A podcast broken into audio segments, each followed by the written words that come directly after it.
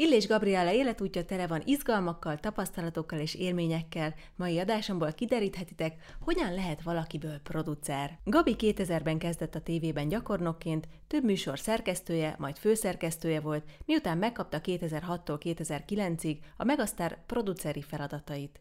2014-ben megalapította saját cégét, a Tulipán Tündér produkciót, és színpadra vitték a játékészítőt, majd az álomutazót. Most egy izgalmas VR Vidám Park létrehozásán dolgoznak, ezt szeretnék felépíteni Budapesten.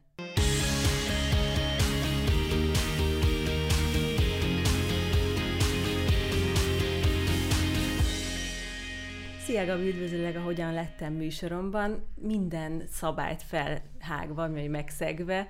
Először azt szeretném megkérdezni, hogy annyira izgalmas tárgyakat hoztál, beszéljünk ezekről legesleg először, és utána majd egy picit megnézzük az életutadat is. De Szívesen. nagyon izgalmasnak találom ezeket. Köszönöm szépen Anita a felkérést, örülök, hogy itt lehetek, és hát örülök, hogy akkor jófajta tárgyakat, érdeklődést felkeltő tárgyakat sikerült hoznom. Sokat gondolkoztam, amikor kértétek, hogy hozzak személyes tárgyakat, és az a kis kamera, ami úgy nagyon tetszett nektek az elején, az az éjjeli szekrényemen van. Ez egy Swarovski kamera, ez egy igazi filmkamera, amit én egy karácsony ajándéknak kaptam egy főnökömtől, mégpedig azért, és nagyon hálás vagyok neki, mert én szerkesztő-riporter voltam a televízióban, és volt egy dokumentumfilm, amiben dolgoztam, és ő úgy látta, hogy rendezőként is megállnám a helyemet, és rám bízta, hogy az a cég, amivel akkoriban ő foglalkozott, az nem csak televíziós műsorokat készített, hanem zenekarok menedzselésével is foglalkozott, sőt ez volt a fő profilja, és a Nox együttesnek én csinálhattam a, a, a videóklipjeit, mint rendező. És először persze inamba szállt a bátorság, és mondtam, hogy ú, hát az biztos, hogy menni fog nekem, és mondta, jaj, ne viccelj már, hát próbáld meg. Ez egy hatalmas dolog volt akkor az életemben, és nagyon készültem rá, storyboardot terveztem, fölkértem egy híres vezetőoperatőrt, Babos Tamást, és megkérdeztem tőle, hogy Tamás, kaptam egy ilyen lehetőséget, szerinted ezzel a lehetőséggel én egyáltalán merjek élni, és mondta, hogy persze, hát majd segítek benne, elindulhatunk ezen az úton, és uh, akkor több videóklipet készítettünk, sőt a Nox együttesnek lett az az első magyar videóklipje, a hazai palettán, ami X rotációba került az akkori zenetévén, a nagyon népszerű Viva tévén, ami azt jelentette, hogy nagyon-nagyon sokszor adták le egy nap, és olyan példány, olyan, olyan adásszámba nem került más hazai klip addig, csak külföldi előadóké. És el, eltértem egy picikét ettől a dologtól, rendezőként nem nagyon szoktam dolgozni, esetleg, hogyha valamit meg kell szerkeszteni, akkor abba szoktam esetleg pici dolgokba rendezőként jelen lenni, de az élet úgy hozta, hogy ez a filmkamera, ez nem véletlenül csücsült ott hosszú-hosszú éveken keresztül az éjjeli szekrényen, mert most egy filmforgatás kellős közepén vagyunk. És mi ez pontosan? És most pontosan filmproducerkedni tanulok Herendi Gábor oldalán, ami egy nagyon izgalmas dolog. A Toxikoma című regényből, Szabó Győzőnek a regényéből, illetve írásából készítünk filmet ami úgy indult, hogy a saját cégem, a Tulipán Tündér Produkció, a játékkészítő és az államutazó meséket bemutatta, ebben nagyon szorosan dolgoztunk a győzővel, mert mind a két darabban főszereplő igen, volt. Igen illetve már a televíziós karrierem során is sokat tevékenykedtünk együtt, több műsoromba szerepelt, sőt, együtt tanultunk meg búvárkodni még korábban, és volt egy jó kapcsolatunk, de számomra is meglepő volt, amikor leültetett, és odaadta ezt a könyvet, és azt mondta, hogy van ez az én kis könyvecském, ez bestseller lett Magyarországon, az eladási listák csúcsán volt hosszú-hosszú hónapokon keresztül, ma is nézegetik és vásárolják az olvasók a könyvesboltokba, és hogy én ebből filmet szeretnék csinálni, és arra gondoltam, hogy legyél te a filmproducerem. És akkor mondtam a győzőnek, hogy hát ez szuper, csak filmproducer sem vagyok, oké, okay, hogy producernek producer vagyok, de a filmes dolog az egy egészen új terület lenne nekem, illetve ezekkel a mindenféle addiktív dolgokkal sem vagyok olyan szoros kapcsolatban, hogy nagyon tudjam, hogy mégis mi fánterem a dió. Viszont egy érdekes kapcsolódás volt az, hogy az életem folyamán nagyon sok olyan közeli ember volt, akit megérintett ez a téma, akinek küzdelme volt ebben a témában, és ahogy én is belekeveredtem ebbe. Ugye azt gondoltam, hogy ez lehet, hogy egy leszámolás, hogyha belállok ebbe a filmbe, akkor tudunk valamit nyújtani majd a közönségnek, ami a drog prevencióban is egy hatásos dolog tud lenni. És elolvastam a regényt, és azt mondtam, hogy hú, hát győző, ez tök jó, hát ezt te írtad, mert oké, okay, kicsit koszos az írás nyilván, hiszen ő nem író, de egy akkora slunggal, olyan lendülettel írta meg az egészet, és egy annyira olvasható, szuper olvasmány, ajánlom mindenkinek, aki esetleg még nem olvasta, hogy ezzel elindultunk, elmentünk a filmalaphoz, elkezdtem kinyomozni, hogy hogyan lehet filmet készíteni, és kaptam egy olyan hatalmas adományt az élettől, hogy amikor a Valami Amerika harmadik részét forgatták a győzőjék, akkor Herendi Gábor, akit én közben már az államutazó kapcsán megismertem, mert kértem a kreatív munkában a segítségét, mondta, hogy nagyon szívesen megrendezné ezt a dolgot, és most meg már itt vagyunk, hogy Gábor a producertársam, és, és forgatjuk. Igen. Hú, rengeteg információ, kérdés, és minden zuhant rám, viszont akkor még én nem folytatnám itt a, a többi tárgyal, hanem egy picit nézzük meg, hogy honnan indultál, egy gyerekkorodban milyen céljaid voltak, hogy, hogy hogyan lehet elérni valamilyen ilyen információ dömpingre, meg céldömpingre, amit most a jelenben vagy? Hát alapvetően szerintem onnan indult a történet, hogy a szüleim ö, nem törték le a szarvaimat, amikor bármiről álmodoztam. Szerintem ez egy nagyon fontos dolog. A saját vállalkozásomban, a Tulipán Tündér produkcióban is azért a meséket választottuk ki témáknak, mert nagyon hiszem azt, hogy ha a gyerekek kiskorukban meséket kapnak, sok mesét, akkor nem csak a fantáziájuk nő, hanem olyan paneleket kapnak az életre, olyan sémákat, amiket elő tudnak rántani, hogyha valami hirtelen dolog történik velük, hogyha valami nagy öröm írja, azt is föl kell dolgozni, ha netántán meg valami szomorúság, akkor meg pláne.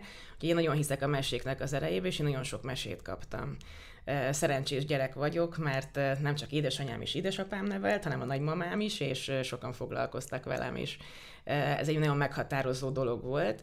Aztán, ahogy a leginkább a szórakoztatóiparhoz első momentumként közel kerültem, az egy véletlen folyamán volt. Én egy fóti lány vagyok, és fóton volt egy kislány, aki a magyar televízió felhívására, hogy a Harlekin gyerekszínpad színészeknek, kisgyerekeknek gyerekszínészi lehetőséget biztosít, mint stúdió elfoglaltság, szeretett volna jelentkezni, és az ő anyukája azt gondolta, hogy milyen jó lenne, ha egy másik fóti kislány is menne erre a kurzusra, mert akkor a szülők jobban meg tudják oldani a transportot, aztán persze nem egy csoportba kerültünk, de valahogy én is belekeveredtem ebbe a dologba, és ott Lojko Lakatos József kiválasztott egy nagy játékfilmnek az egyik kis egysoros gyerek szerepére, és az volt az első forgatás, amire én a magyar 13, tele... 4, vagy hány éves lettél? 11. 11? 11.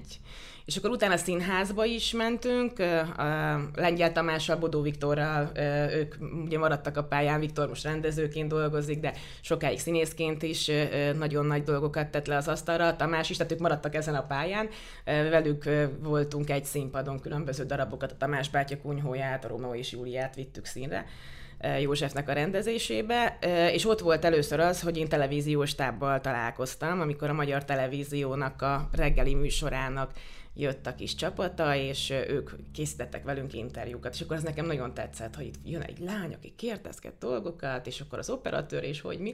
Engem érdekelt ez a háttér Már dolog. akkor megfordult a fejedben, hogy nem a kamera előtt, hanem a kamera mögött milyen jó lehet szerepelni, vagy tehát, hogy mire, milyen lehet dolgozni? Épp pont így történt, Anita, igen, mert hogy egy elég maximalista csajszi vagyok, és mi elkezdtünk akkor zenés darabokba dolgozni, és nekem nincs jó adottságom így a hangi, hangti tekintetben, nem tudok jól énekelni. Később, amikor a Megasztárba dolgoztam, mindig mondtam, hogy engem nem azért tartanak itt, hogy valamit is előénekeljek, vagy valamilyen kis szösszenetre, bármilyen példát mondjak. Ez, ez eléggé frusztrált akkoriban, és emiatt ott is hagytam a színházi dolgot, hogy hogy, féltem attól, hogy nem fogom tudni megütni az elvárásokat, vagy a magam komfortzónájából ez egy túl nagy kimozdulás lett volna. Viszont ez a része tetszett, és amikor nyolcadik osztályban megtanultuk, hogy mi az a kurikulumvite, és kellett írni házi feladatnak egyet, akkor annak a végén 14 éves koromban már az szerepelt, hogy tehát nem tudtam pontosan megfogalmazni még akkor, hogy mi is ez a szakma, de azt írtam, hogy riporter, fotóriporter szeretnék lenni, vagy pedig rendező szeretnék lenni, és ilyen produkcióknak a megvalósításán szeretnék dolgozni, vagy beszélgetni emberekkel olyan témákról, amiket úgy gondolunk, hogy a világot jobbá teheti. Na, egészen libabőrös lettem, olyan jó, olyan jó ezt hallani, hogy valaki már 14 évesen ennyire pontosan tudja, hogy mit szeretne. Mondjuk szerintem egy picit a mai fiataloknak talán nehezebb dolguk van, mert nagyon sok olyan szakma van, nincs még, amik ők majd szeretnének lenni, de hogy ez a, ez a szakma, ami, amire te vágytál, az már volt ennyi, ennyi évvel ezelőtt is, és, és tök jó, hogy, hogy már akkor tulajdonképpen szinte rögtön tudtad így, így a kapcsolatépítést, meg a mentorok, szer, mentorok bevonzását is megkezdhet kezdhetted. És tudom, hogy 18-19 éves voltál, amikor először jelentkeztél riporternek. Igen. Hogy történt ez? Hát igen, itt is volt egy kis kapcsolati rásegítés, abban, hogy elinduljak ezen a dolgon. Édesanyám ismerte Kertész Zsuzsát már akkoriban is, és hát nyilván így a szülők semmi közük nem volt a médiához, a szórakoztatóiparhoz, így kérdezték, hogy ha a gyerek így ennek a dolognak szeretne hódolni, akkor mégis milyen iskolába és merre kéne menni. És akkor kiderült az, hogy ha én rendező szeretnék lenni, akkor az lenne a szuper, ha elvégeznék egy ELTE magyar szakot, és utána a színház és filmművészeti főiskolára mennék, akkor még nem egyetem volt. Most is ezt tanácsolnád egyébként, aki rendező szeretne lenni annak? Hát aki rendező szeretne lenni, szerintem az, annak szuper ez Igen. a dolog, mert Aha. nagyon jó az iskola, meg talán, hogyha már annyira tudatos, hogy a gimnáziumi éveiben megszerzi azt az irodalmi tudást, megszerzi azt a műveltséget a különböző más területeken, legyen az a képzőművészet, legyen az a történelmi tudás, stb., ami kell ahhoz, hogy szerintem maradandót tudjunk alkotni egy történet elmesélésével, akkor talán kispórolható ez a magyar szak, de én akkor elkezdtem járni például az ELTE bölcsészkarára egy ilyen felvételi előkészítőre, aztán kiderült, hogy ott igazából negyedikesek szoktak menni, de én másodikos voltam, és akkor a Szerbantal a világirodalom remekei című könyvből megtanultuk azt, hogy mit kellene, de azért engem elrémisztett ez a dolog, hogy nyolc év, hogyha minden elsőre sikerül, és akkor ott tartunk majd, hogy már a 20-as éveim közepén leszek, és még nem fogok pénzt keresni. Kicsit nem, csináltunk se, nem csináltál semmit, igen. Igen, nekem ez nem annyira uh-huh. tetszett, és uh, akkor uh, jött ez a másik lehetőség, hogy a Zsuzsa mondta, hogy ha engem a média érdekel, meg a riporteri szakma, akkor a Nap TV-n, ami a Magyar Televíziónak a reggeli műsora volt, indul ez a tehetségkutató műsor, ami már évek óta megy, riporter kerestetik a címe, és hogy ott kéne indulni. És én annyira berezeltem, hogy így a telefont, és mondtam neki, hogy jó, majd átgondolom, és mondta, hogy hát persze kislányom, az a te dolgod, hogy csak úgy dédelgeted a fóti kis lányszobádba az álmaidat, vagy teszel is értük valamin.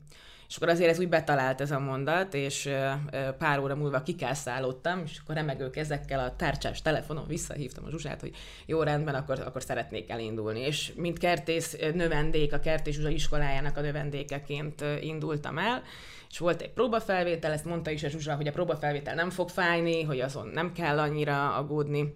Meg be nem állt a szám, később, amikor kiválasztottak a műsorba, akkor a, az akkori napi bulvár magazin mindig lehozta az utolsó oldalán, hogy ki a másnapi játéknak a szereplője, uh-huh. a mhm. tehetségkutatónak és egy olyan képet sikerült kigrebbelni az adásból, így, így állok rajta, mert hogy nem De volt egy olyan megvan még ez újság. Anyukámnak megvan szerintem, igen. ő gyűjti ezeket.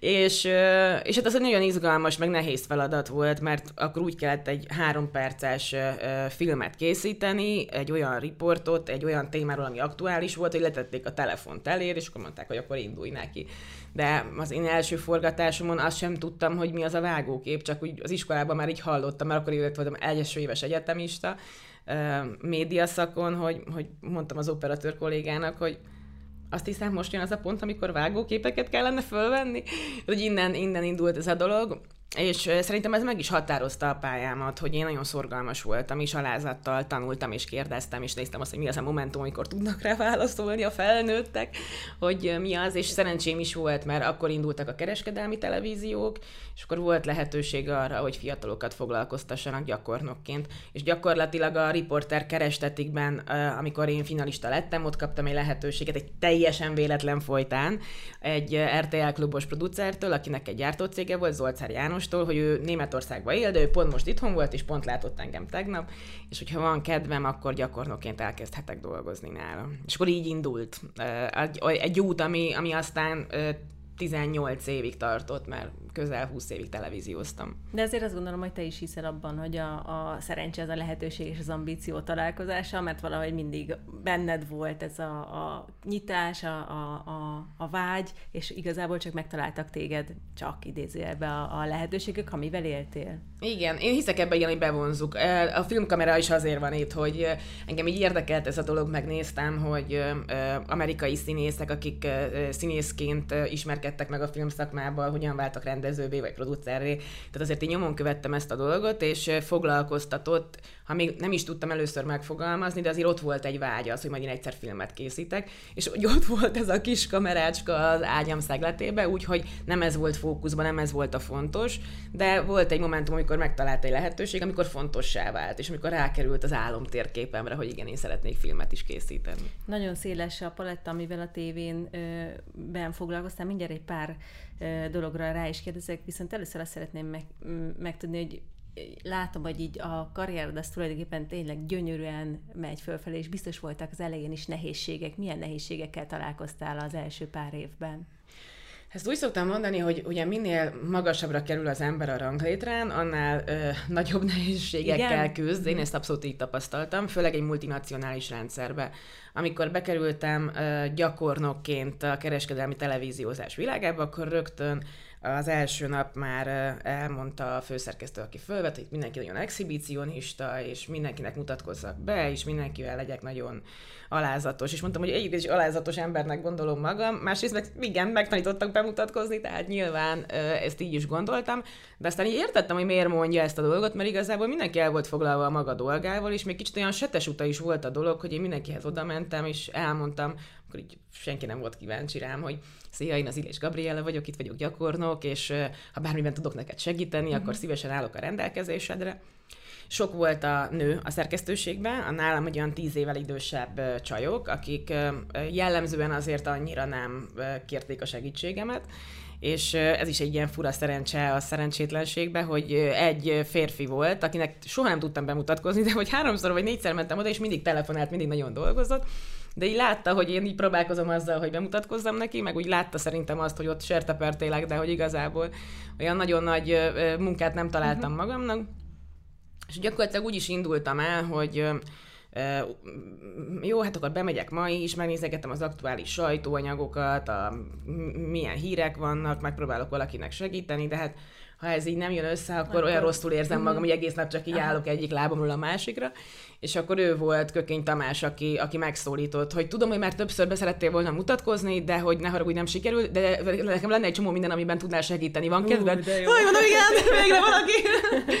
és ő volt az, akivel sokat elkezdtünk együtt dolgozni, meg sok mindenre megtanított engem, és aztán utána pedig nagyon sok kolléga volt, aki, aki, akinek meg tudtam nézni a stílusát, akivel el tudtam menni forgatni. Hát akkor már, ugye itt az elején mindenféleképpen, ha, ha valaki gyakornok lesz, vagy bármelyik pályán azt gondolom, az, aki a mentora, az iszonyat energiát kell beletegyen abba, hogy tudja, hogy mi az, hogy itt kiabilit, vagy itt kiabilit, hogy összekeverje a szezont a fazonnal, és azért ezt így mindig bele kell tenni az elején ahhoz, hogy aztán az az ember, aki lelkes és szeretne Tényleg dolgozni, segíteni. valós segítséget tudjon adni, igen. És akkor a Tamás ezt megtette, és így könnyen be is kerültem hirtelen a mélyvízbe, mert aztán eltörte a lábát, és volt egy nagyobb műsornak a forgatása, amire mondta, hogy akkor ő azt szeretné, hogyha én lennék a riporter, és hogyha wow. ha ezt így uh-huh. megcsinálnám, és mondtam, hogy mondom, jó rendben, hát akkor egy A4-es papírra kinyomtattam a kérdéseimet, ez a Mi mennyi miért című műsor volt az RTL klubban, és a pralinékről kellett, meg a csokoládékról kellett egy 6 perces anyagot összerakni. Az édességiparról szólt az egész adás, és a miénk volt a high-end csokoládé, a különböző uh-huh. belga pralinék, amik nagy kuriózum volt még akkoriban Magyarországon, és plázákban egy darabonként lehetett kapni és ezt az öt darab kérdést, amit a pralinékről szerettem volna föltenni, azt kinyomtattam, és járkáltam fel alá, mielőtt az interjú alanyt megszólíthattam volna, úgyhogy nagyon izgultam. Aztán utána rájöttem, hogy ezt lehet egy kicsit lazábban venni, még az elején el is gondolkoztam azon, hogy, hogy hű, ez vajon ma való-e nekem ez a dolog, hogyha én ennyire stresszes vagyok, és minden nap ekkora izgatottsággal jár, ekkora drukkal. Pont akkor való neked, nem? Igen, így de hát, de hát azért ezt így, így, így kellett tudni valahogy így kezelni.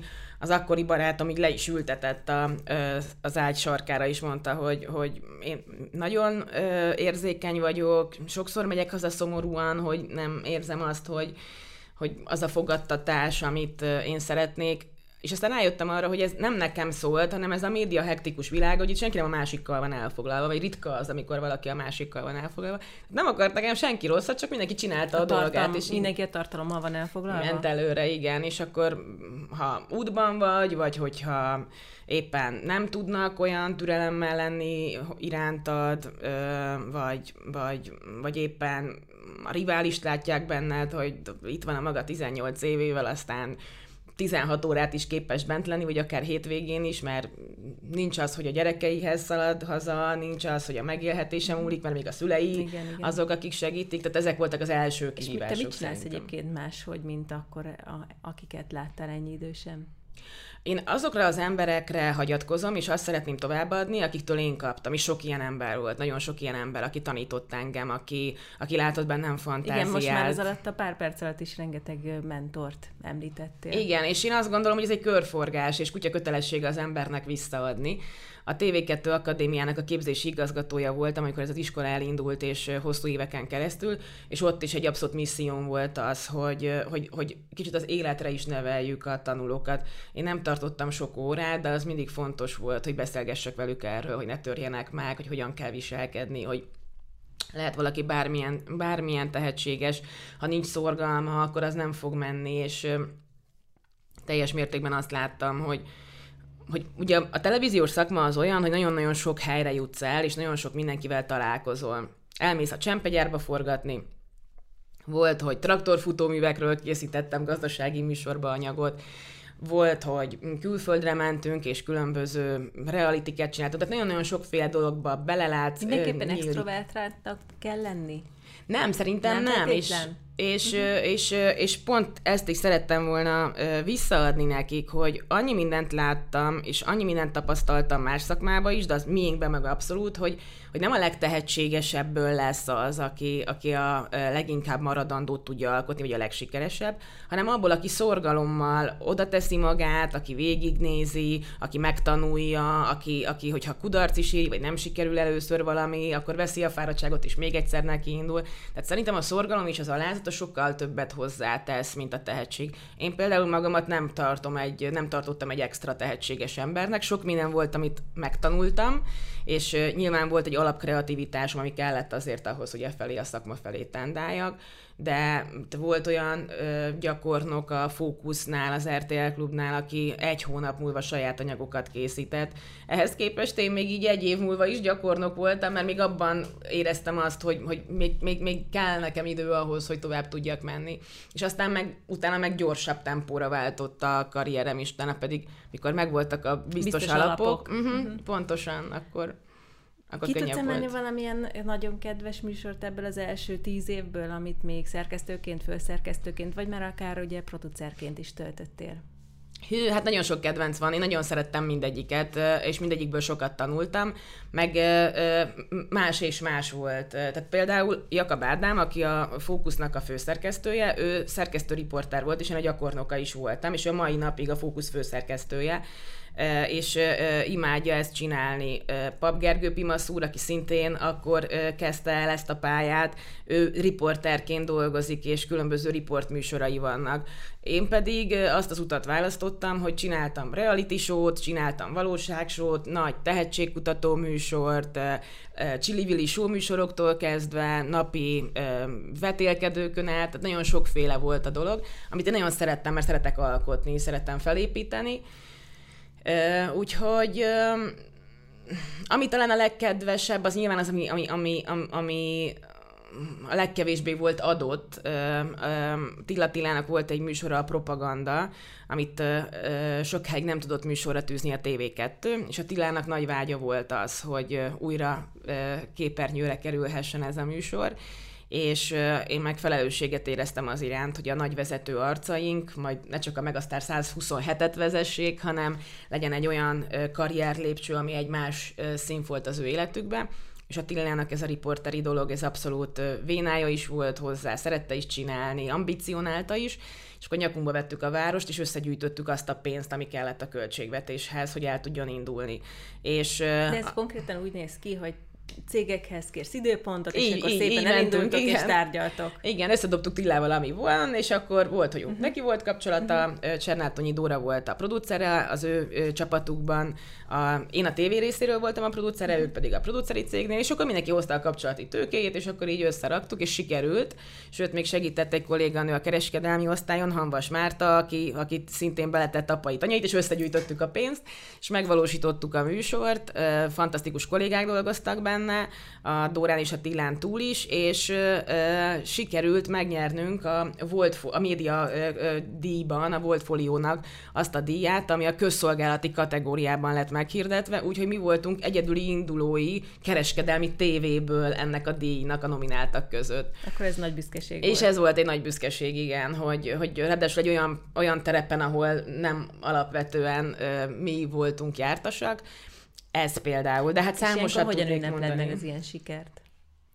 Hogyan ünnepeljük meg? Hát akkor hogy egymásba borultunk, és nagyon örültünk neki. Ö, alapvetően szerintem én egy olyan típusú ember vagyok, és a kollégáim is javarészt ilyenek, akik, akik ö, örülnek egy momentumnak, ha befejeztünk egy élőadást, ha megvolt egy nagy megasztár, akkor szerettünk elmenni egy kicsikét levezetni, inni Tehát egy vannak pohárból. ilyen pillanatok, amikor megálltok, és akkor tényleg Igen, igen, igen, igen. Még nekem fontos is mindig, hogyha egy, akár a játékkészítőnél, az államutazónál mindig szervezünk egy olyan össznépi hepajt a végén, ahol ereszdel hajam van, és táncolunk hajnalig, és nem a munkára koncentrálunk, hanem megéljük azt, hogy sikerült megcsinálnunk. A még ebből az időszak, ebben az időszakban, vagyis 2006 és 2009 között ugye producerre voltál a megasztároknak. Hogy néz ki egy producer napja? Vagy ez egy nagyon intenzív, három hónapos időszak? Hogy kell ezt elképzelni? A Megasztár ez egy hosszabb műsor volt, ez egy ilyen fél éves, fél éves? egy éves volt, attól függően, hogy mikor indítottuk. Minden napjaidat meghatározta. Igen, mert ugye onnan indult a történet, amikor kitaláltuk, hogy legyen a műsor, elkészítettük a felhívó spotját, műsorra tűztük, hogy már lehet jelentkezni, akkor jöttek a jelentkező lapok, akkor e, megcsináltuk a castingot, volt a castingnak egy olyan része, ami a zsűri nélkül zajlott, közben a zsűrit is összeraktuk, összeválogattuk azokat az embereket, akiket szeretnénk a zsűripult mögött látni, fel kellett kérni őket, fel kellett készíteni őket, hogy ők, mint egy csapat, hogyan tudnak jól együtt funkcionálni, hiszen az is egy show elem a műsorban, ugye, hogy ők hogyan hatnak egymásra, hogy ne unalmas legyen az a komment, vagy ne ugyanazokat mondják, hanem mindenkinek meg legyen a maga személyiségéből Akkor a producer felelőssége tulajdonképpen az egész struktúra kialakítása, meg az összhangok létrehozása? Igen, abszolút. A producer az, aki megvalósítja a műsort. Mm. Amikor a televízióban kaptam egy lehetőséget, mint producer, akkor onnantól kezdve nekem kellett összerakni, hogy kiket szeretnénk műsorvezetőnek, azt nyilván elfogadták az igazgatók, azt nyilván engedélyeztetni kellett, a zsűrit is, hiszen ezek kulcsfontosságú szerepek voltak, és ezeket össze kellett hangolni, hogy mindenki ugyanazt gondolja róla, de utána az, hogy legyen ennek a műsornak rendezője, főszerkesztője, szerkesztői, hogy helyszínet, van egy csapat, és a csapatban van a tartalmi fővezető, a főszerkesztő, Szarva Szilvia volt mindig a főszerkesztő, még van egy rendező, aki, aki gyakorlatilag mint karmester a képi világot egy vezérlőben, az sok operatőrnek a kameraképén keresztül vezényli azt, hogy mikor melyik legyen bevágva. És hát egy nagy szerkesztőség, egy nagy csapat, akik megvalósítják ezt a műsort. Van egy gyártási rész, aki a logisztikával foglalkozik, hogy eljussunk oda, hogy legyen forgatási engedély, beengedjenek minket, hogy legyen utómunka, van az utómunka szekció, ahol azokat a képkockákat, amiket előre rögzítünk, sorba rendezünk. Tehát ez egy nagy, nagy csapatmunka. Rengeteg apró lépésből áll össze. Igen. Igaz? És gyakorlatilag az, az a producernek a feladata, hogy előteremtse a feltételeket, a lehetőségeket, a körülményeket ahhoz, hogy meg tudjon valósulni valami. Ez a tévében úgy nézett ki, hogy volt egy költségszám, amit megkaptunk, egy költségvetési keret, amiből nekem egy nézettséget kellett hoznom, tehát azt kellett elérnem, hogy sokan nézzék a műsort. Nem anyagilag kellett elsődlegesen elszámolni, míg mondjuk a saját vállalkozásokban, mint producer, a befektetőink felé azzal kell elszámolni, hogy ennyi pénzt elköltöttünk, és ugyanannyit meg többet kell behozni, hogy ne csak az legyen, hogy visszakerül a pénz, hanem bevételt is hozzunk. Na, akkor én, engem nagyon izgal, izgat egyébként az elejétől kezdve ez a váltás, hogy 2014-ben megalakítottad a saját cégedet, és miért, tehát hogy kíváncsi vagyok, hogy, hogy mi vezetett oda, hogy, hogy egyrészt nem korábban, nem későbben, és hogy, hogy akkor ezt meglépted. Hát ez már kicsit korábban volt fejben. Én egyszer már majdnem eljöttem a televíziótól uh-huh. Mhm. 2010-ben, az nem volt egy olyan nagyon szuper időszak. Na miért? Mert kicsit úgy besokaltam a, a rendszertől. Azt tudni Sok kell... volt a feladat, ami rajtad volt? Én nekem soha nem a feladat borított ki, vagy fáradtam el benne, hanem inkább a körülményekben. És egy ilyen nagy multinacionális szervezetben, a egy ilyen nagy hierar... mit értesz Igen, igen, igen. A multinak a békjói, azok, mhm. azok sokszor rányomták a bélyeget a mindennapi működésre ez, mert ilyen szempontból a televízió sem más, mint egy multinacionális rendszer, ahol különböző osztályok vannak, ezeknek az osztályoknak nem feltétlenül ugyanazok az érdekei, az igazgatók nem feltétlenül vannak mindig jóba egymással, nyilván ha az egyik igazgató a másik igazgatóval nincs annyira szoros szimbiózisba, akkor azt az egy lejjebbi szinten is jobban megérzik az emberek. Nyilván mindenkinek megvan a maga feladata, a kereskedőknek pénzt kell hozni, nekem nézettséget kell a mi csapatunkkal, az én csapatommal megvalósítani. És akkor nekem ilyen, én olyan voltam a tévében is, mint egy vállalkozó, és ilyen vérremenő küzdelmeket vívtam azért, hogy ne napelem kollektort lehessen nyerni a Megasztár nézői szavazataival, mert hogy viszonylag kevés embernek gondolom, hogy napelem rendszere van otthon a nézőink közül. De hát egyébként meg a kereskedőknél ez egy sok millió forintos deal volt, amit ők be tudtak hozni ezzel, amit egyrészt így értek, csak mindig azt próbáltam elmondani, hogy nap végén meg ami a képernyőn van, az fogja hosszú távon is a sikerünket meghatározni és hogy ebben egy picit lehetne rugalmasságot adni. Mit értesz pontosan az alatt, hogy olyan voltál, mint egy vállalkozó? Milyen tulajdonságai vannak szerinted így egy vállalkozónak? Hát én ugyanúgy kezeltem a Megasztár költségvetését, vagy a Nagy Duett költségvetését, uh-huh. vagy később a kábelcsatornáknak a költségvetését, mint a sőt, még jobban, mint a saját pénztárcámat. A saját pénztárcámat az, az a néha nagy vonalú vagyok, mint a saját vállalkozás pénztárcájával, vagy a, vagy a televíziós műsoroknak a budgetjével, tehát ott minden forintot megnéztünk, és és abszolút azt gondoltam, hogy az a televíziós műsor az akkor lesz jó, hogyha minden részében a megjelenése a sajtóban, a plakáton, ami nem a mi területünk volt. Tehát mi, mint programigazgatóság, mi a műsorért feleltünk, és akkor szerettem nagyon tevékenyen lenni a tévében, amikor szimbiózis volt a többi osztályjal. Amikor a Super TV2 indult, akkor például Bécsejtei Ildikó, a TV2 akkori marketingigazgatója abszolút számított arra, hogy, hogy beszéljük végig, hogy mi legyen azon a plakáton, mi hogyan gondoljuk. És ez egy nagyon-nagyon sikeres dolog is lehet pont azért, mert nem az volt, hogy az egyik barak dolgozik ott ugyanazon, amit a másik. Nekem volt olyan tévéműsorom, amikor mentem a Róna utca felé a TV2-be, és így néztem a dugóba, hogy ah, milyen érdekes, valami új műsort csinálnak, nem is tudok róla. Jézus Isten, ez az enyém, és így ennyire nem volt köze a dolognak. De hogy neked akkor az a fontos összességében, hogy legyen valami célja, üzenete annak, amit csinálsz, hogy valami missziója, és ez fontos volt a tévés években, meg most a vállalkozás években is, de én azért, vagy azért kérdeztem, mert én azt a nagy különbséget lát, látom a, azért a, a multiban dolgozó rendszer, tehát a, aki a multiban dolgozik bármilyen ö, szinten, meg a, ki a saját vállalkozását viszi, hogy sokkal nagyobb, tehát ott gyakorlatilag nincs kockázat, a saját vállalkozásodban meg most már te is pontosan tudod, hogy nagyon nagy a kockázat, sőt, mindig az visz előre a kockáztat az ember.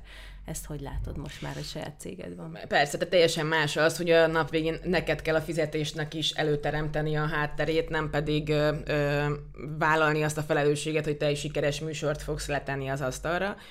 Ö, de ugyanakkor ez egy érdekes dolog, hogy amikor 13-ban alakult a Tulipán tündérprodukció, én 2014 májusában, amikor befejeztem a tavaszi szezont, akkor jöttem el a tévéből, és abban az első évben tehát gyakorlatilag olyan voltam, mint egy táltos, ami kiszabadult egy karámból, és annyi mindent csináltunk és tettünk az asztalra, mert egyszerűen nem volt ennek a multinak az a békjós köteléke, ami lefékezett volna. Tehát ez egy, ez egy nagyon nagy veszély vagy kockázat volt, és mi mindent csináltunk. Mesekönyvet, mobil applikációt, ilyen merchandising termékeket, ahelyett, hogy csak arra fókuszáltunk volna, hogy az a termék, ami a színpadra kerül, az legyen az elsődlegesen aha. jó. És ebben egy csomó szempontból el is forgácsolódtunk, hogy 2015-re már ez egy nagy tanulság volt, hogy oké, okay, olyan dolgokat csinálunk, amiben nem fáradunk el, hanem hasznot is hoz a végén. Akár a brandnek, az is tök jó, ha nem forintot hoz, hanem hosszú távon erősíti a brandet.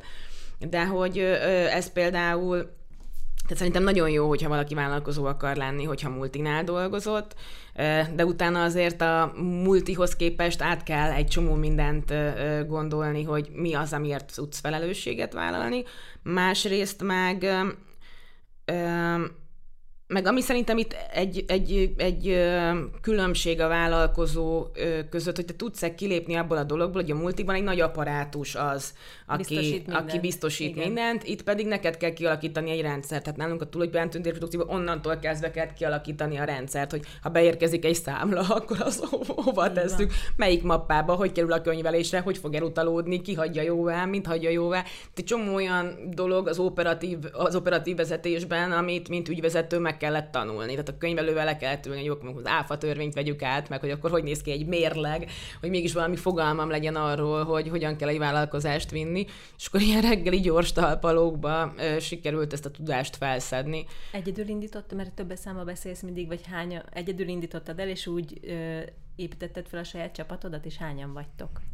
Sokan ö, már korábbról ismertük egymást, mert együtt dolgoztunk a televízióba. Én azért beszélek mindig többes számban, mert mi egy csapat vagyunk, igen. tehát nálunk nincs ilyen, amikor valaki mondja, nekem mindig megsérti a fülemet, hogy igen, akkor valamelyik alkalmazottam, nem, nálunk nincs ilyen kollégái vagyunk egymásnak, és úgy toljuk ezt a szekeret. Egyébként pedig van egy társam Molcsányi György, akivel minden vállalkozást közösen viszünk, és van egy állandó csapatunk, akik minden projektbe involválódnak. Lehet, hogy valaki az egyikben jobban, a másikban kevesebben. Most már állandó fix munkatársként tizen vagyunk, akik dolgoznak a, a, a showműsoros dolgainkon, a kiállításainkon, a VR parkon, amit most fogunk indítani. Ezen van most a fókusz? Igen, ez most ezen van a fókusz. Most építkezünk, ez, ez egy nagyon nagy feladat, mert építkezni nem szeretünk. A Szikramozinak az épületét kivettük, ami egy műemlékvédelmi épület, nagyon fantasztikus és csodálatos, a nyugati téren, a Terészkörúton található. De hát itt, itt az építkezés az a, az a húzalozástól kezdve, az újrakábelezéstől kezdve mindent jelent. Most már lassan a vége felé járunk, és szépen lassan bekerülnek azok a játékok, amivel majd szeptembertől várjuk a közönséget mert nekünk egy nagy missziónk, hogy legyen Budapestnek vidám parkja, majd Igen, szeretnénk ezt már is. is nagyon szeretném. Na, ugye?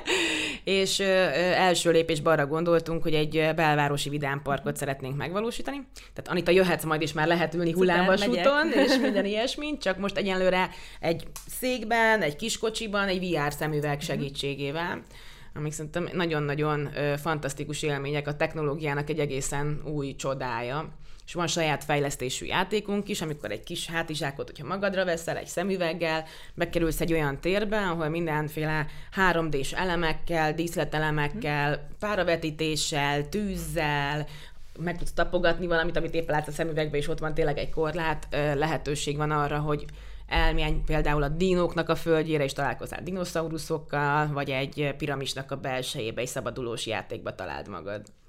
Nagyon izgalmas hangzik. Beszéljünk egy kicsit, mert azon nagyon átsiklottunk az államutazókról, ez is szerintem egy ilyen szerelem gyereked. Így van? Igen, nagyon-nagyon szeretjük az államutazót, a játékkészítőt is, de azt gondolom, hogy az államutazó lett az, amivel mindent sikerült megvalósítanunk ebben a műfajban, amit legelőször álmodtunk és elképzeltünk. Nyilván előtte nem volt még ilyen, tehát nem volt egy recept, amit elő lehetett volna húzni, vagy meg lehetett volna nézni azt, hogy akkor ezt mások hogy csinálják, és milyen hozzávalók kellenek hozzá. Ilyenkor külföldről sem inspirálódott? De külföld nagyon sok mindent néztünk, de mondjuk a Broadway, a West End előadásai olyan 1200 és 2000 fős színházak ö, tekintetében ö, kerülnek bemutatásra, a nézőtér az így van uh-huh. kialakítva. Én pedig azt szerettem volna, hogy ami a televízióban hozzám a legközelebb állt műfajilag, az az élő műsorok világa volt, a Megasztár, a Nagy Duett és társai, és hogy legyen egy olyan modern, dramatikus színpadi mű, ami egy zenés darab, mert a zenében abban nagyon hiszek, de hogy ez kicsit legyen olyan, mint a televíziós műsorok világa, kicsit legyen olyan, mint a koncerteknek a világa, de kicsit legyen egy ilyen varieté, egy ilyen cirkuszos, a Cirque du Soleil-ből uh-huh. megismert történet. És mindezt nekünk egy helyszínre kellett vinni, és oda kellett beköltözni, és ott kellett pikpak megvalósítani. És 2014-ben, amikor a játékkészítőt először bemutattuk, akkor egyrészt nagyon boldog voltam, és büszke voltam magamra, meg az egész csapatra, másrészt meg nagyon fájtak azok a dolgok, amiket hibának érzékeltem, vagy hiányosságnak érzékeltem, és ezeket javítottuk a következő évre, és fejlődtünk benne tovább mi, nyilván, tehát tapasztalás nélkül nem lehet, mert amikor már látod, akkor van az a lehetősége, Persze. de ettől még belehalsz, tehát ettől még azért... Nem lehet addig várni, ameddig tökéletes lesz, mert akkor már elmegy mellettünk minden. Igen, de hát azért ez nehéz igen. volt megélni, hogy... hogy akkor hogy... maximalista vagy? Igen, nagyon. Igen, igen, igen. De hát ez is visz minket előre szerintem, hogy, hogy nem érjük be annyival, amennyi sikerül, hanem akkor még azt is, meg azt is kiavítjuk. És aztán a játékészítőnél sikerült is ezeket kiavítani, de hát az nyilván olyan volt már, mint mondjuk egy vegyület, amit már egyszer kiszíneztél valamilyenre, és úgy kell változtatni az árnyalatait. Az államutazónál meg egy fehér lapra lehetett mindent, amit erről a műfajról megtanultunk, újra rajzolni, és tudtuk, hogy mi az, ami nagyon uh-huh. működik, mi az, amit tök fölösleges csinálni, mert nincs értelme. És az államutazó az, ami, amire tényleg azért is nagyon büszkék vagyunk, mert akár jött megnézni, nem tudott szó nélkül elmenni mellette, és vagy az Instagramon, vagy a Facebookon, vagy a szomszédjának, de rögtön adott valami visszajelzést, hogy ez milyen fantasztikus volt. És hát ezeket a produkciókat a karácsonyi ünnepek alkalmával 50-50 ezer ember látta. Rengeteg és, és ez egy egészen szuper izgalom, amikor 50 ezer embert hívsz vendégségbe karácsonyra, és azon készülsz, hogy minden jó legyen, és látod azt előadásonként, az 5000 embert, hogy kimegy és füligér a szájuk. Hát ez egy, most még most is kiráz a hideg, hogy ez akkora öröm, hogy a gyerekek jönnek és rajzolnak, kaptam nagyon sok piros szemüveges rajzot a játékkészítőn, hogy ezt annak a lánynak rajzoltam, aki kitalálta nekünk ezt a mesét, és akkor azt gondolom, hát hogy ez, ez az, amiért van értelme. Az államutazónak is rengeteg csúcspontja volt. Mi volt az a legnagyobb nehézség, amivel találkoztál a létrehozása során? Az államutazónál, hát mindig a színészeknek az egyeztetése talán az a legnagyobb, legnagyobb kihívás, mert ezt ugye elkezdjük évelején, amikor már megvan decemberben az, hogy meg szeretnénk valósítani, és akkor, akkor az egy ilyen jó három éves logisztika, hogy azon a négy napon mindenki ott legyen, meg a próba folyamaton mindenki ott legyen. A műfajt megtanulni az volt egyébként, hogy, hogy nem egy kőszínházba vonulunk be, ott nincs színpad, hát, mi megyünk. új műfajt teremtettetek ezzel, nem? Igen, igen, Magyarországon mindenképpen, és igen, a, a világba is szerettük volna eladni, és még van is ilyen ambíciónk, de azért azt úgy érezzük, hogy kevés a hozzánk hasonló produceri cég, aki, aki egy ilyen hatalmas nagy fába vágja a fejszéjét, vagy vannak nálunk hatalmasabbak, mint a Disney vagy a Pixar, de akik meg megvan a saját meséjük. Nézzük meg a többi tárgyat, még hoztál nekem kettőt. Ezek Igen. szólnak?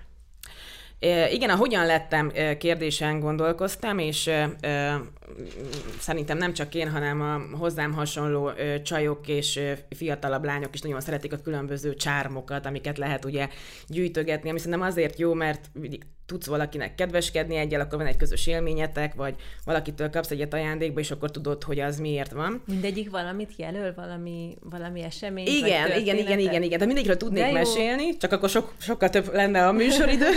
De amit uh, itt a témába vágóan gondoltam, az ez a Does It Fit uh, kis uh, puzzle darab, uh, amit egy uh, kollégámtól ö, kaptam, Árpa Attilától, amikor nagyon nagy nehézségekben voltunk egy műsor kapcsán, és akkor azt mondta, hogy olyan jó az intuíciós érzékedés, hogy, hogy ne, ne kombináld már túl ezt az egész mindenséget, csináljuk úgy, ahogy, ahogy te azt érzed, és ahogy annak működnie kell. És csak mindig azon gondolkozunk el, hogy ez a puzzle darab, ez passzol-e abba, amit mi akarunk csinálni, hogy ez ott az összképben majd jól fog mutatni, vagy sem több reality műsort csináltunk, volt egy olyan az első, amihol hatan dolgoztunk, ez a Top Model Leszek című műsor volt, a Tyra Banksesnek a magyar megfelelője a mhm. Viaszaton, a Vámosi Viktória volt a mi top modellünk, és ö, ö, nagy rékát fedeztük fel, de Iszak Eszti is ott indult el ebben a műsorban, és hát ilyen, tehát tényleg olyanok voltunk, mint egy mexikói stáb a, a, Fergeteges Forgatás című filmből, tehát így ö, egy, nyakunkba vettük, hogy mi most akkor egy nagyon fantasztikus realitit fogunk csinálni. Ez Attilának a való világos időszaka után volt, nagyon akart bizonyítani, nekem meg ez volt az első reality, amiben dolgoztam, hogy teljesen túlvállaltuk magunkat, és akkor nagyon sok ilyen kis forgács volt jobbra-balra, ami szállt a levegőbe, és akkor kaptam tőle ezt ajándékba, hogy az a lényeg, hogyha hiszünk benne, és hogyha még a körülmények nem is úgy vannak, mint ahogy mi azt gondoljuk, akkor passzolni, akkor passzolni fog ez a kis kocka, igen, ez a kis darabka. És a negyedik dolog mi az, amit hoztál? Ez is egy tévés kollégámhoz kötődik, ez én vagyok, de nem ez kötődik hozzá, hanem Kis Péter, a TV2 programigazgatója elkezdett a coachinggal foglalkozni még a multis pályafutása során, és ő neki köszönhetem azt, hogy egyre többet kezdtem el foglalkozni a 30-as éveim elején az önismerettel, azzal, hogy felfedezzük magunkat, hogy legyen én időnk, hogy, hogy rehabilitálódjunk a mindennapi küzdelmekbe. Nekem sajnos volt egy időszak az életemben, amikor a televíziónak a, a rendszer adta nehézségei, kihívásai, az emberi körülmények, a szakmai kihívások, azt, hogy hogyan tudsz sikeresen működni egy ilyenben úgy, hogy nem szereted a konfliktus, szeretsz békében csapatban dolgozni.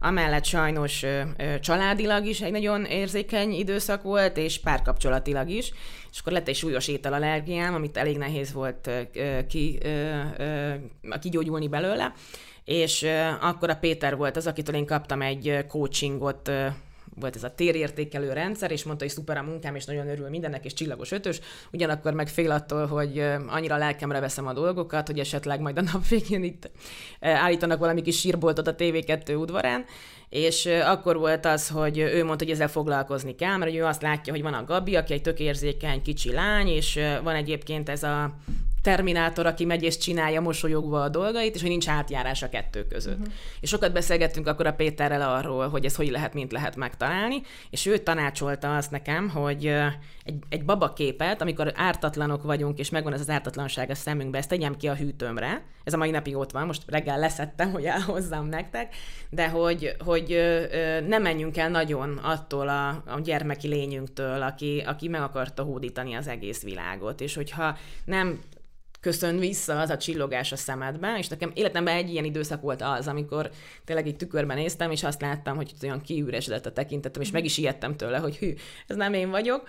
Aztán persze előre kaptam, és túl lettem ezen a dolgon, és sokkal tudatosabb lettem, és nem hagyom már, hogy, hogy bármilyen tényező befolyásolja az életemet, de akkor az nekem sokat segített. De hogyan lettem ből, a, a, a, hogyan, hogyan maradtam talpon a legnehezebb időszakban, amikor a legtöbb nehézség jött, akkor, akkor sokat segített ez a kis Gabi, akinek csillogott a szeme, és hitte azt, hogy majd megváltja a világot abban a témában, abban a vonatkozásban, amiben ő szeretne alkotni, amiben ő szeretne boldog lenni, boldogulni. Ez úgyhogy egy ez jó egy... gondolat szerintem, meg egy nagyon jó ötlet, úgyhogy ki lehet ezt mindenkinek próbálni. Igen, úgyhogy azért gondoltam, hogy ezt elhozom, hogy ez az én babafotóm 79 decemberében, tehát fél éves voltam rajta, de hogy, hogy ez egy tök jó, hogyha ha mindenkinek van egy olyan képe, amin, amin a gyermeki ártatlanság és a hitet, tehát az a hit, amivel, amivel elhisszük, hogy ezt a hitet szerintem ezt nem szabad elveszíteni, hanem tényleg bármit megcsinálhatunk, és sokat kell dolgozni érte, meg vannak nehézségek, de ha ez megmarad, akkor minden lehet. Hogy telik most egy napod? Hát most izgalmasan, ö, ö, sokat szoktam sportolni, ez, ez egy ilyen késői dolog lett az én életemben, pont a stressznek a legyőzésére, leküzdésére. Úgyhogy ma reggel az uszodában kezdtem hétkor, és utána most jöttem ide hozzátok, aztán megyek be a Tulipán tündérprodukcióba, ahol a kollégáimmal fogok egyeztetni, most bontjuk az Avatar kiállítást az Andrási Élményközpontban, úgyhogy közben itt vannak az amerikai kollégák, akik pakolják össze a dolgokat, de estig ott leszek, aztán pedig este a toxikómának egy éjszakai forgatása lesz, úgyhogy 20-15-kor van a kezdés az éjszakai műszaknak. Most Kelenföldön fogunk forgatni, már tegnap is ott forgattunk, ez egy nagyon izgalmas jelenet lesz, Molnár Áron alakítja Szabó Győzőt, uh-huh. és hát ugye itt a drogos történetben az a rész van, amikor egy dílertől pakkot vásárol Győző, ezt már tegnap fölvettük, és aztán pedig most az a rész következik, amikor ezt belövi a szervezetébe, tehát egy ilyen nagyon izgalmas jelenet, ami nagyon emberpróbáló, mert a stábnak is egy hosszú műszak, hiszen éjszakai forgatás lesz, ráadásul esni fog az eső, amit nem az időjárásra hagyatkozva, hanem esőgépek segítségével fogunk a helyszínen megvalósítani, és hát Herendi Gábornak, a rendezőnknek is, aki nagyon flottul egyben tart minden, de hát nyilván ez a, ezek, a, ezek a jelenetek azért ezek nagyon jelentős jelenetek, meghatározói a filmnek, hiszen nagyon pregnánsan a témáról szólnak, úgyhogy ez egy nagyon izgalmas ö, ö, éjszakai forgatás lesz ma. Jó hangzik, annyira sok minden történik veled, szerintem biztosan fontos része az életednek a, a tervezés. Kíváncsi vagyok, hogy mennyire tervezel előre, akár öt éves távlatban is, hol látod magad öt év múlva? Most 40 éves lettem nemrég, és egy kicsikét új államtérképet szabtam magamnak. Ugye azt mondtam, hogy én nem voltam idáig egy nagyon pénzfókuszú lány, jól éltem, meg mindig jól kerestem, a multiban is jól kerestem, a saját vállalkozások is jól működnek, hál' Istennek, de hogy ennyi munkával, vagy sokkal több pénzt kéne már keresni 40 évesen, vagy kevesebb munkával kéne ugyanezt megtalálni, én ezt fogalmaztam meg magamnak, de hogy igazából az lenne a jó, hogyha több lenne maga ezeknek a javaknak a mértéke, mert szeretnék visszaadni. Tehát nem azért, mint Dagobert bácsi szeretnék egy kincstárban a javakon fürdőzni, hanem a cégtársammal Molcsányi Györgyel nagyon sok olyan ötletünk van, hogy hogyan lehetne fiatalokat elindítani, hogyan lehetne olyan tevékenységeket folytatni, amivel tudom, hogy nagy szó, de a világot egy picit jobbá tenni. Tehát annyi olyan startup van Amerikában, ami olyan jó missziókat tűz ki az ászlajára, viszont ezek nem feltétlen profitábilisak, vagy nem feltétlen rövid távon profitábilisak, vagy nagyon kockázatosak, és nem feltétlen kockázati tőkebefektetővel lehet ezt megoldani. Úgyhogy most nekem egy ilyen nagy kitűzésem, célkitűzésem az, hogy most ö, ö, ö, 20 év televíziózás után 5 éve kezdtük el a vállalkozói létet. Szerintem most már ennek is azért úgy megtaláltuk a csimbora szóját, már nem kell annyira elfelé menni, és most már tudatosabban kell választani azt, hogy melyik az a művészeti projekt, amiben szeretnénk beleállni, és mi az, ami pedig abszolút biznisz, uh-huh. ami, ami tudja hozni ezt a dolgot, hogy ebben a következő 10 évben, 40 és 50 év között tudjunk valami nyilván az államutazóval is megvolt ez a misszió, hogy adni valamit a világnak, de hogy a következő generációnak, vagy az utókornak valamit.